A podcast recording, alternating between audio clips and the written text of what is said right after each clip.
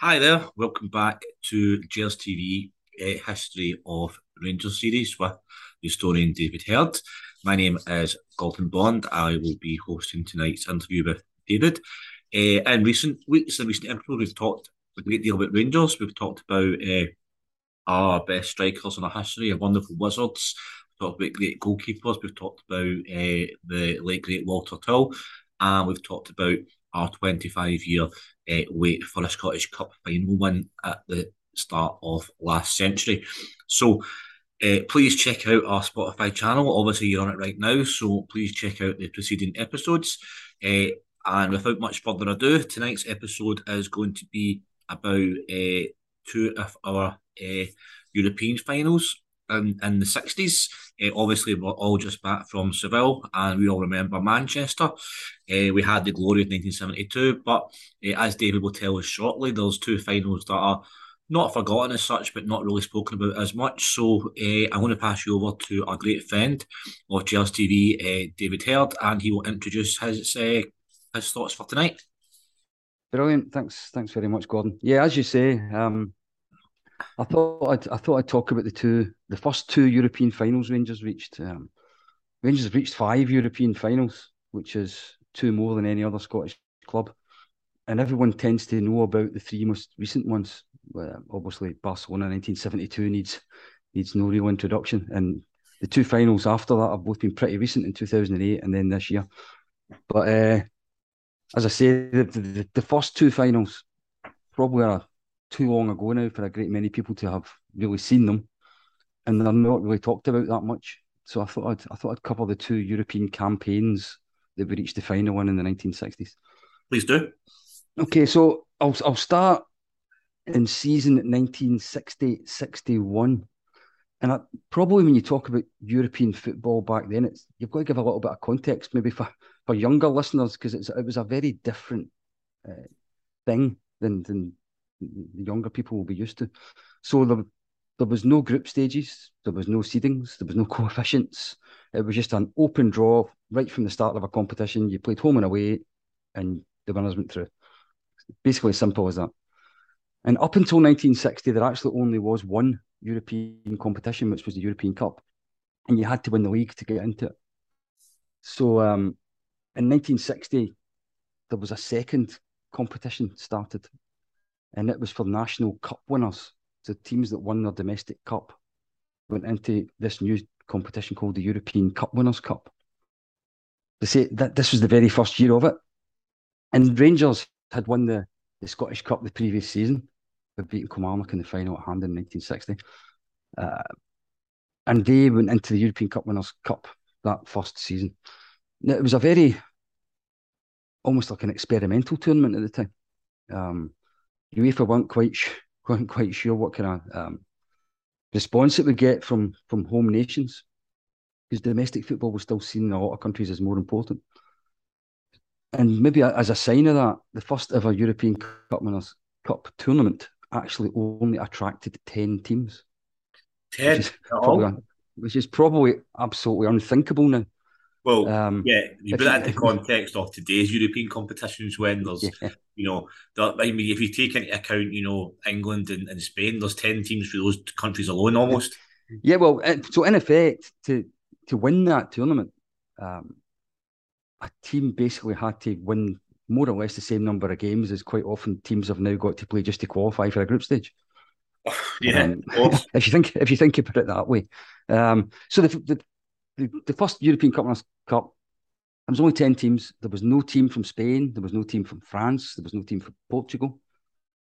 And actually, a couple of countries kind of bent the rules a little bit and entered their league runners up instead of their cup winners because they thought yeah. that might give them, give them a, maybe it was a, a shot winner or something in their, their, in their cup and they thought they would get a better chance with their runners up in it.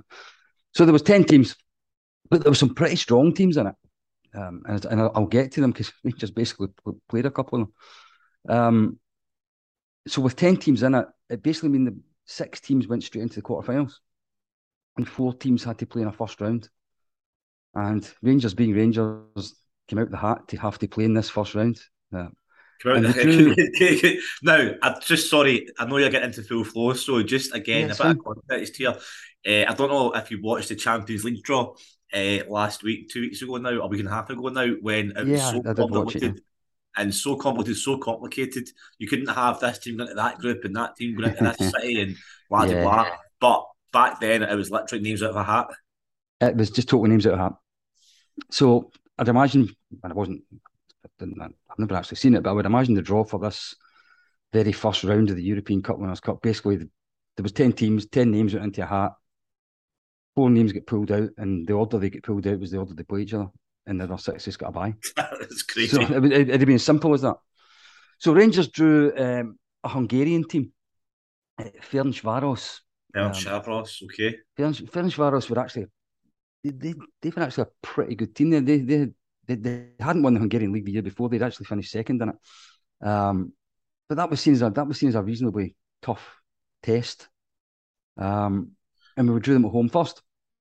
Uh, and the home the home leg um, at Ibrox attracted a crowd of thirty six thousand, which was a wee bit less than the European games from the previous season in the European Cup. And if you think about Rangers back then, Rangers actually reached the semi final of the European Cup the season before this. They were one of the favourites for this cup, this this tournament. Uh, so they played Ferencváros at Ibrox, 36,000 were there. And it's probably probably one of the things that's best remembered for was the first ever European appearance of Jim Baxter because he had signed from Raith Rovers that summer. Um, Rangers were 1 0 down at half time, but the team clicked into gear in the second half and they won 4 2. Uh, centre forward at the time, Jimmy Millar, he got a couple of goals. Ralph Brand, who was well, the top scorer at that sort of time, he got a goal as well. And, and Harold Davis uh, scored the other one. Nice. Then we won 4 2. So that gave us a two goal weekend across to Hungary, and we actually needed it um, because Rangers went 2 0 down in that game, back to four each in aggregate. And that wonderful left winger, David Wilson, popped up with a goal with 20 minutes to go to put us through 5 4 in aggregate. So it was a pretty tough opening round, but Rangers managed to get through to the quarterfinals.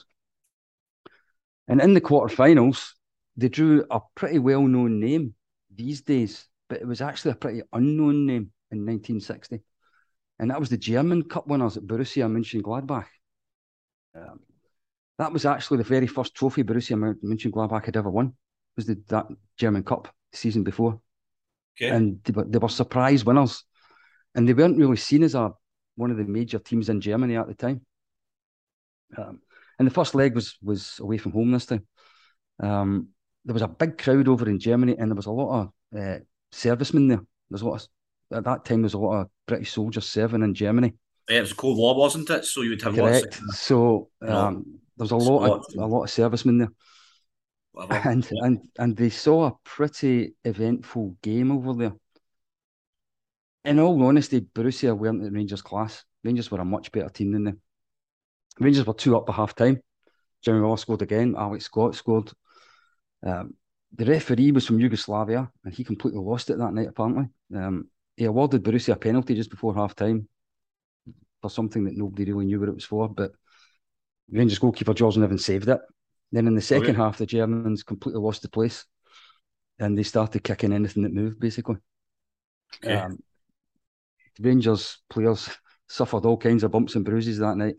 The referee seemed to let the Germans away with it, and it took the one and only Mr. Harold Davis to sort it out. He decided not to wait for the referee anymore, and uh, with about twenty-five minutes to go, a German fell on the pitch after Mr. Davis connected with a right hook, and that seemed to sort the game out after that.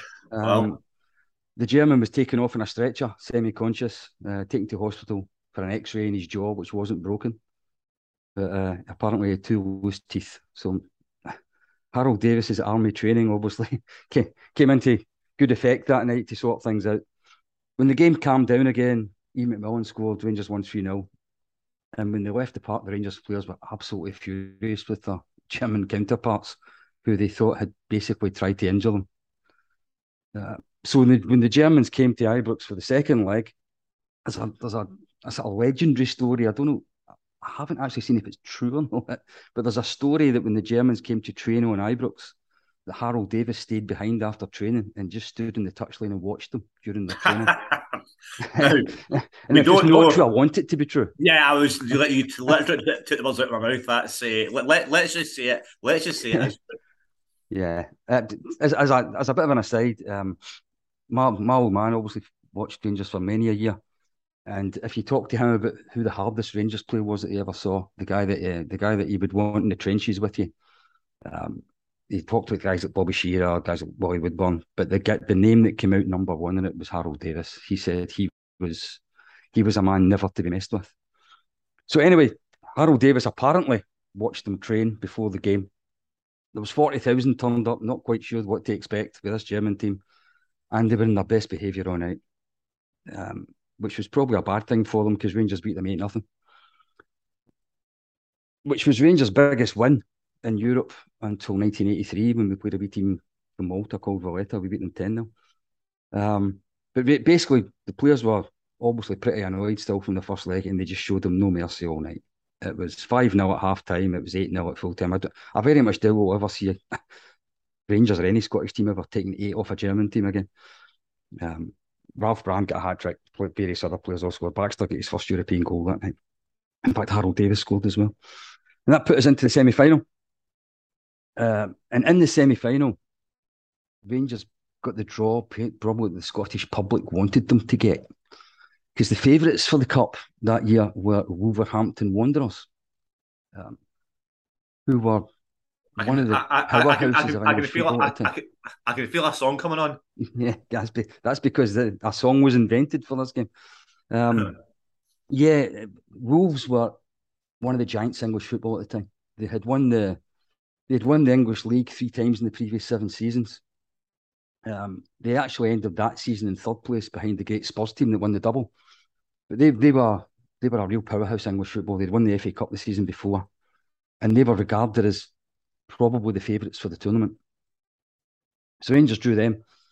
Uh, unfortunately, by the time we played them, uh, there was a little bit of an injury crisis at, in the Rangers team. Um, the game was a complete 80,000 sellout and the team had no Ian McMillan and it had no Jimmy Millar. Jimmy Millar actually hadn't played for quite a while, but then he, he got injured in January. And his deputy, uh, a goal scorer called Max Murray, got injured the Saturday before, and he didn't play either. So Scot Symon had to figure out who to put centre forward that night. And I'm quite sure most of the fans couldn't understand what he was doing, but a reserve centre half called Doug Baillie a, a gentleman who um, he actually wrote for the Sunday Post for years when I was when I was young. Um, he actually just passed away not that long ago. I think I've, I've, I've, I've, actually I've actually seen his name in columns. I'm yeah, sure he he was a, he wrote for the Sunday Post for years and years. He was the main football writer. Um, so Doug Baillie, who was basically the team's reserve centre half, played centre forward that night against one of the best teams in England. and then uh, just to make things even more complicated, not long into the game, Harold Davis pulled a muscle. And this was before the days of substitutes. So he had to go basically and out play out in the wing.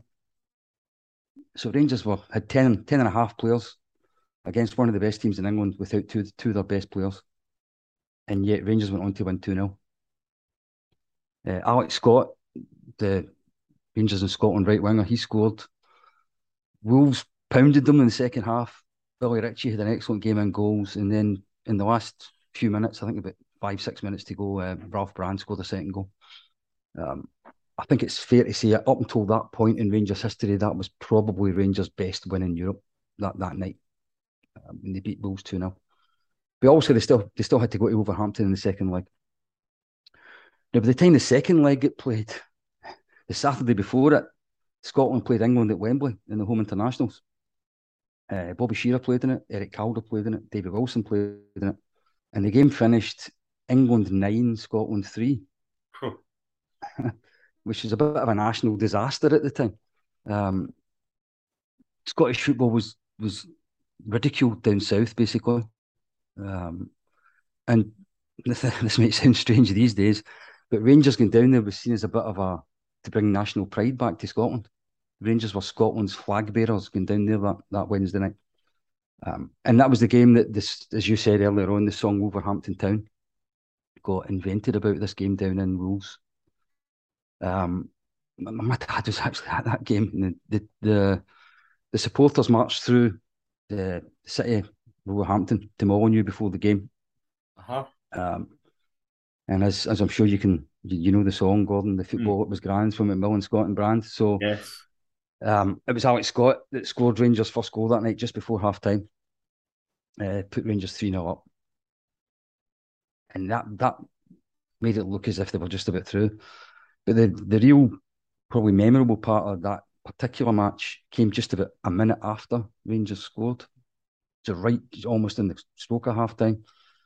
Uh, Wolves had a international player called Ron Flowers who bust into the box and bumped one right in towards the top corner. And the, great Billy Ritchie, the goalkeeper for the early 60s, made an, an unbelievable save, tipped it over the, tipped it around the post. It was described at the time as the, there's all this exaggeration, probably because it was a Scotland England thing. But a lot of the papers at the time told, called it the greatest save ever by a Scottish goalkeeper and stuff like that. Yeah. Um, so 1 0 at half time. Wolves never really looked at pulling it back. They did equalise in the second half, so they did finish one each. But that was Rangers into the final. Um, and it was the first and only time that the European Cup Winners' Cup final was to get played over two legs. Um, from then, every year after that, it was it was just a, a one-off final, but it was played over two legs, and it was against the Italian Cup holders, holders Fiorentina. Um, yep. Now Fiorentina um, had an excellent team at the time.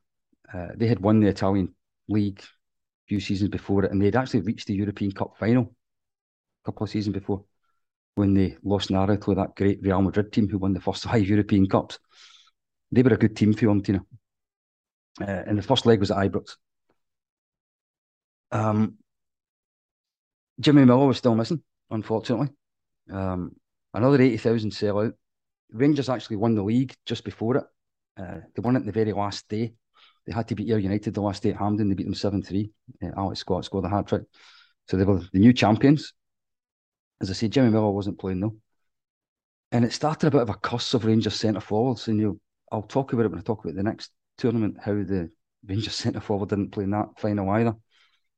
Um, so they, what Scot Symon decided to do this time, yeah, he didn't play Doug Baillie this time, luckily. Uh, he moved Davy Wilson to the right wing. He brought in his reserve left winger, chap the name of Bobby Hume, and Alex Scott moved from the wing to centre forward. So at least it looked like a more attacking team this time. And the other strange thing that night was that um, Rangers played in their away strip. They played in blue and white stripes, which they also wore actually in the away the away leg. And if you think of if if you're asked what Rangers um, home kit, what is it? It's a royal blue shirt, it's white shorts, and it's black and red socks. Rangers have played in five European finals and they've never worn that kit once oh.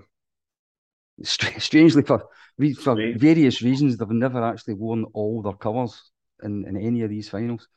Fiorentina played in a kind of lilac colour and they decided it was a bit too much light blue, so they both kind of changed. They they were a kind of white with the purple writing on it, and Rangers were blue and white stripes. So eighty thousand people there, and I suppose this was the night I think that um, a lot of people in Scotland realised that tactically, the, the Europeans were a little bit ahead of this, the Scottish mentality at that time. Because in effect, Rangers just played European games exactly the same way they played domestic games. There was no difference. They played the same 11 and they played the yeah. same way. Um, whereas the Italians and some other countries were a bit more sophisticated than that. Um, so what the Italian tactics were that night was what you would expect from an Italian team back in the 1960s. In effect, they packed their defence. They tried to make sure Rangers didn't score, and they tried to hit the break. And they were really cynical. Every time somebody looked looking through, they would bring them down. Cynical fouls all over the place. And it worked out perfectly for them. Um, actually, Fiorentina scored with a with a first attack. It was all Rangers for the first eight or nine minutes. They broke up the park, and a guy called Luigi Milan. So Milan scored for Fiorentina at Ibrox, 1 0. Yeah. Uh, not long after it, Rangers got a penalty. Ian McMillan got brought down. Uh, and the captain, Eric Caldow, took it. And he got he could basically get distracted. The goalkeeper was a guy called Albertosi, who, if you ever watch uh, the famous 1970 World Cup final, the Great Brazil team, he was the Italian goalkeeper for that. And that again, the Pele and co slaughtered Italy in the World Cup in Mexico.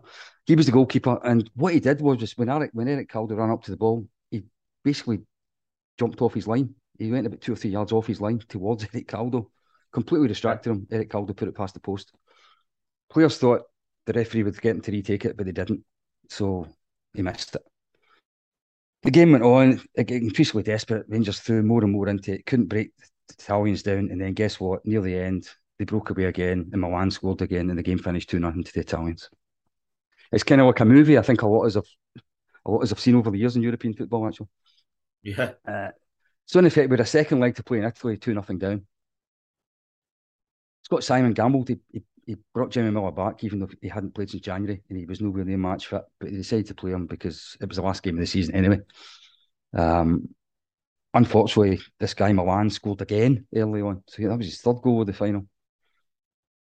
Rangers basically attacked for most of the rest of the game. They finally got a goal back through Alex Scott, so Alex Scott became the first Rangers player to score in a European final. The Italians basically defended for the rest of the game. Being Italians didn't matter; they were at home because they were winning. And then guess what? Five, six minutes to go, they broke away and scored again. Uh, a guy called Kurt Hamrin, who was a Swedish international, scored them. So it ended up Fiorentina 4, Rangers 1 in aggregate. And to be fair, probably the team that played the better European football and the more tactically aware team won the trophy. Yeah. Um, and Rangers had reached a final for the first time. It was the first time a Scottish team had reached a final. If you don't include the unofficial Fairs Cup, it was the first time a British team reached a final. Uh, but unfortunately, we didn't win it. So that was that was season 1960-61. Um, Thank you, David. That's uh, again, it's uh, it's fascinating to hear these, uh, and even even even things like uh, you know there was no subs allowed. It's uh, for younger yeah. viewers, and you know you know, I grew up. Oh, yeah.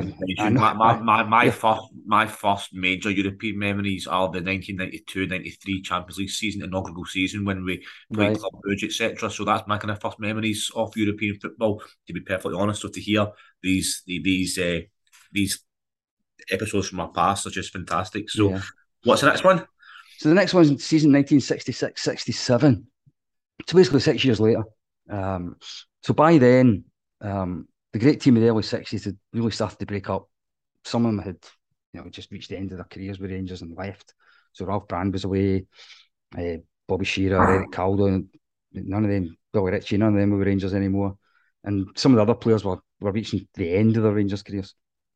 Uh, and it was also, unfortunately, the time that Celtic were starting to dominate Scottish football under Jock Stein. The Rangers qualified for the Cup Winners' Cup by beating Celtic in the previous year's Scottish Cup final uh, the famous Kai Johansen final. Yeah.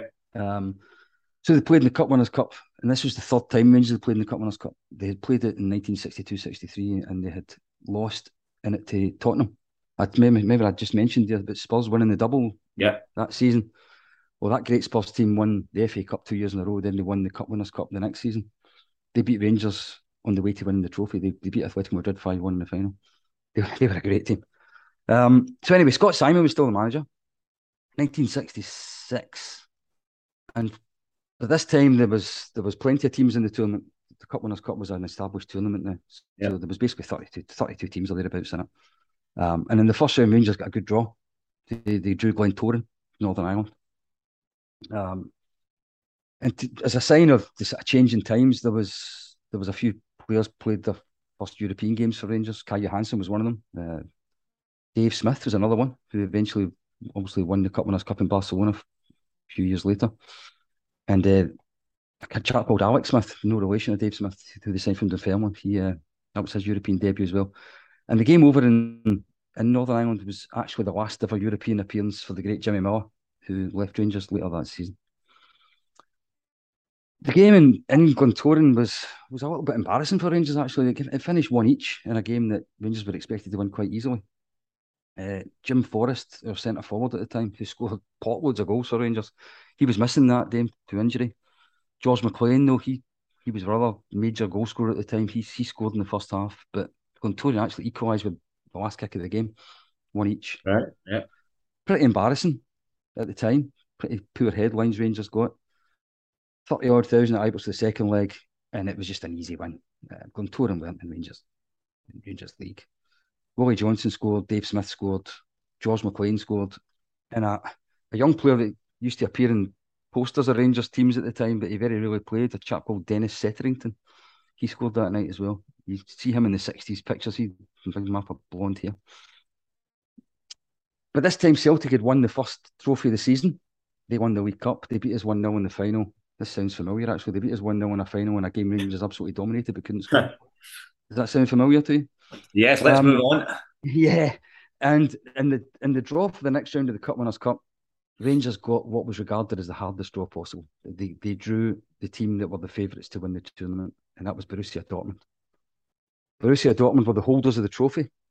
They had actually won it at Hampden uh, previous season. They beat Liverpool in the final at Hampden, and that Liverpool team won the English League that that season. And then two of the players, well, actually three of the players were in the squad, but two of the players played for West Germany in the World Cup final that England beat them 4 2.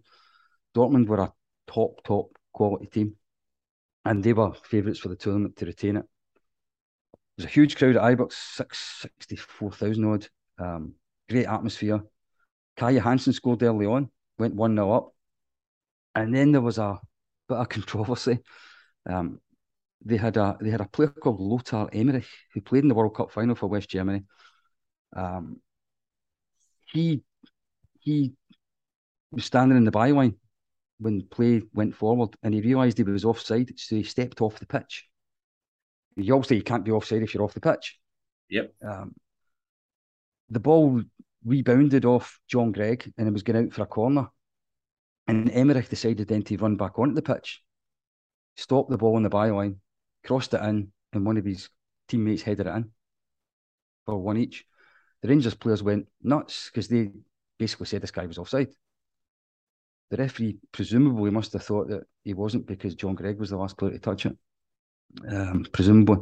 But there was mass protests about it, um, and uh, many of the Rangers players said that they actually heard the referee blowing his whistle and had stopped playing. Rangers players were furious. The crowd were going nuts, but it was one each. Um, but Rangers came back in the second half, and Alex Smith, the guy they signed for them, uh, scored a, a winner with a header. So Rangers beat them 2 1. But this time, the away goals rule had come in. Right. It didn't exist in that, that first tournament I talked about, but it, it, it came in by now. And so, because they had the away goal, Dortmund just had to win 1 0 at home to go through. So they were regarded as pretty strong favourites to go through. But Rangers had played a really, really good defensive game uh, over in Dortmund. And actually, they played for an hour or so with only 10 players. Because uh, Bobby Watson, the midfield player, he get he got taken off with a bad ankle injury. And it's that guy Emmerich again. He obviously didn't like us very much. And there was no substitute still in European football at that point.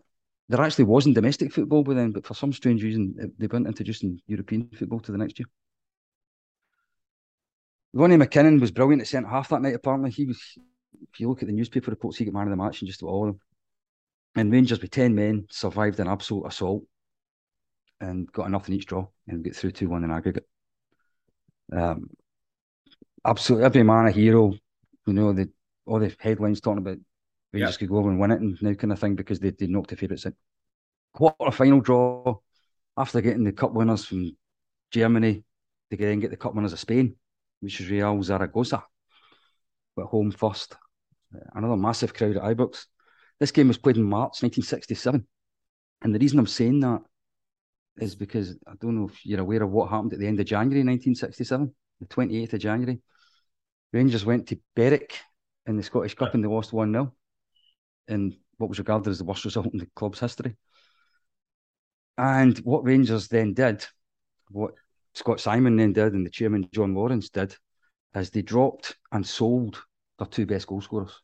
So Jim Forrest who had scored 146 goals and 166 appearances for Rangers, gets sold to Preston. And George McLean, who had scored 83 goals and 119 appearances for Rangers, gets sold to Dundee. These two guys had scored 30 goals between them by January that season. And they get rid of both of them. Talk about self inflicted punishment. That's so, incredible. It's, it's just bonkers. And I don't think there's a single Rangers supporter at the time could believe what Rangers did. Um, they, they two guys carried the can for getting beat by Berwick, actually. Now, what that actually did, though, was it gave a chance to some younger players to come into the team. One of them was one of them was Sandy Jardine, who was an inside forward at the time. So Sandy Jardine made his debut the week after Berwick. And another one was Jim Forrest's cousin, Alec Willoughby, who had been at the club for a little while, but was never really a, a regular. He came in up front and he actually started scoring a lot of goals. And in the three games before that Zaragoza game, he scored seven goals in those three games. So he was in red hot form getting into that game. We played Zaragoza and beat them 2 0. And Willoughby scored. And Dave Smith got the other one. Rangers were by far the better team. Things looked good for getting to the semi finals. But in the return leg, Ronnie McKinnon couldn't play. He got injured. Uh, so our young centre half called Colin Jackson got brought into the team who right, obviously went on to have a stellar career with Rangers. Rangers decided to play a defensive game. They were two up. Um, they conceded a goal in the first half, but never looked in a lot of danger after that. Coasting, coasting towards the finishing line. Then near the end, the referee gave the Spanish team a penalty for handball against John Greig. Uh, John Greig, to this day, I'm sure, is absolutely adamant it never went near his arm. It was all over the papers how angry he was about it. But penalty was given and they scored it 2 0, two each in aggregate, extra time. Um, in extra time, actually, the referee then gave Rangers a penalty, but we missed it. Dave Smith missed it. So it ended two each in aggregate. Now, these days, that would mean a penalty shootout. In 1967, it was the toss of a coin. That's crazy. a European quarter final decided in a toss of a coin. Um, the referee was French. It was a two franc coin and John Greig was asked to call, and he got it right. So Rangers were in the semi-finals. See, to be fair, it's, it's, it's probably with the same odds as winning a penalty shootout. Do you know what I mean? it probably is. We've we've less, we've less skill in it right now. Um, yeah. The semi-finals, we got a good draw. Bulgarian Slavia Sofia, away like first. Um, we, in effect, we beat we beat them one 0 twice. We beat them one 0 over there. Uh, the goal over there was actually scored by David Wilson. It was his last ever European game for the club. Uh, Willie Johnston was out injured, so David Wilson came back into the team. He scored. Uh, that actually meant he had scored in two different semi-finals in two different European competitions, and he's the only Rangers player that can say that to this day. Um, the way leg was 1 0, as I said, the home leg was also 1 0. Willie Henderson scored the goal in that game. But the home game was was one that the supporters were kind of baffled about because uh, Alec Willoughby got dropped for it, after, despite the fact he had scored more than a goal a game since he came into the team. And a defender called Roger Hynd played up front. Never talked about Doug Baillie before playing up front at centre yeah. forward. Well, Roger Hynd then did it in this semi final. He was absolutely no goal threat, but apparently he, he helped create the goal. So there you go. We get through, even with him up front. And the final was to get played in Nuremberg, Germany. Okay. And the team we were to play was Bayern Munich. And the Bayern Munich weren't the powerhouse they are now. They were a team in their eyes, though. They were just starting to make their name. They were just starting to win things in Germany. And they had a couple of real superstars in their team Franz Beckenbauer and Gerd Noah. Beckenbauer in defence and Noah up front. Noah scored potloads of goals. Now, by the time we played this final, Celtic had won the treble and they'd won the European Cup. So there was a little bit of pressure on Rangers to win the game. Scot Symon was under a lot of pressure considering Celtic had just won the other European trophy. So what did the Rangers chairman decide to do the day before the game? He held a press conference and basically slagged the manager for playing too many defensive players, um, which obviously must have done very little for the morale of the team. And he also told the press that Rangers were had decided to sack their chief scout, who was the great Jimmy Smith, the great forward, and he was going to get pensioned off. Um, talk about you know, hearing your dirty washing in public. It um, does seem a ridiculous thing to do the day before a European. Yeah, final. pretty strange timing there. Yeah, so anyway, Rangers then played uh, Bayern Munich. No Jim Forrest. So I talked about the cost of the centre forwards. So no, no Jimmy Millar the first time, no Jim Forrest the second time, but no Alec Willoughby either. uh, not even Davy Wilson, who could have played centre forward.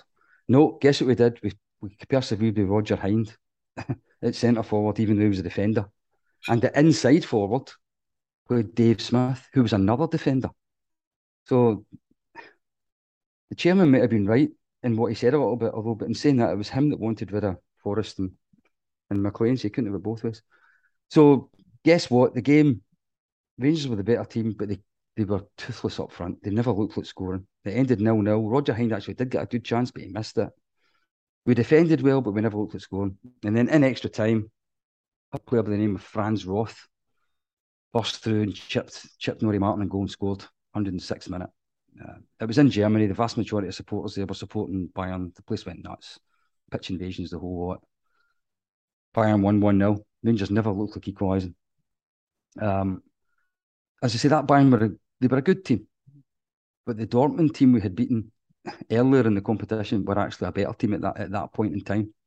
They finished above Bayern in the league that year.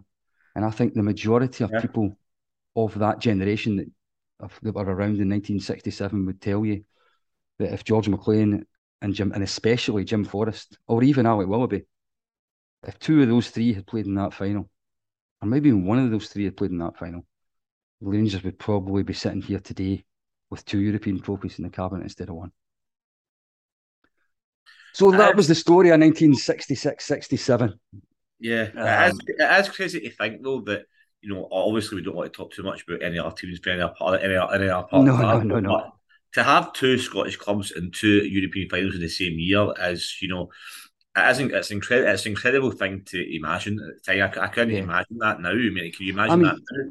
Um, I mean, I, I, I don't. It wasn't that season. I don't think, but Oh, right. Sort of and, the, and, the, and, no, no, sorry, there was that season Celtic won the European Cup. I was going to say what I was going to say was it wasn't that season, but there was other Scottish teams got to semi-finals around about then.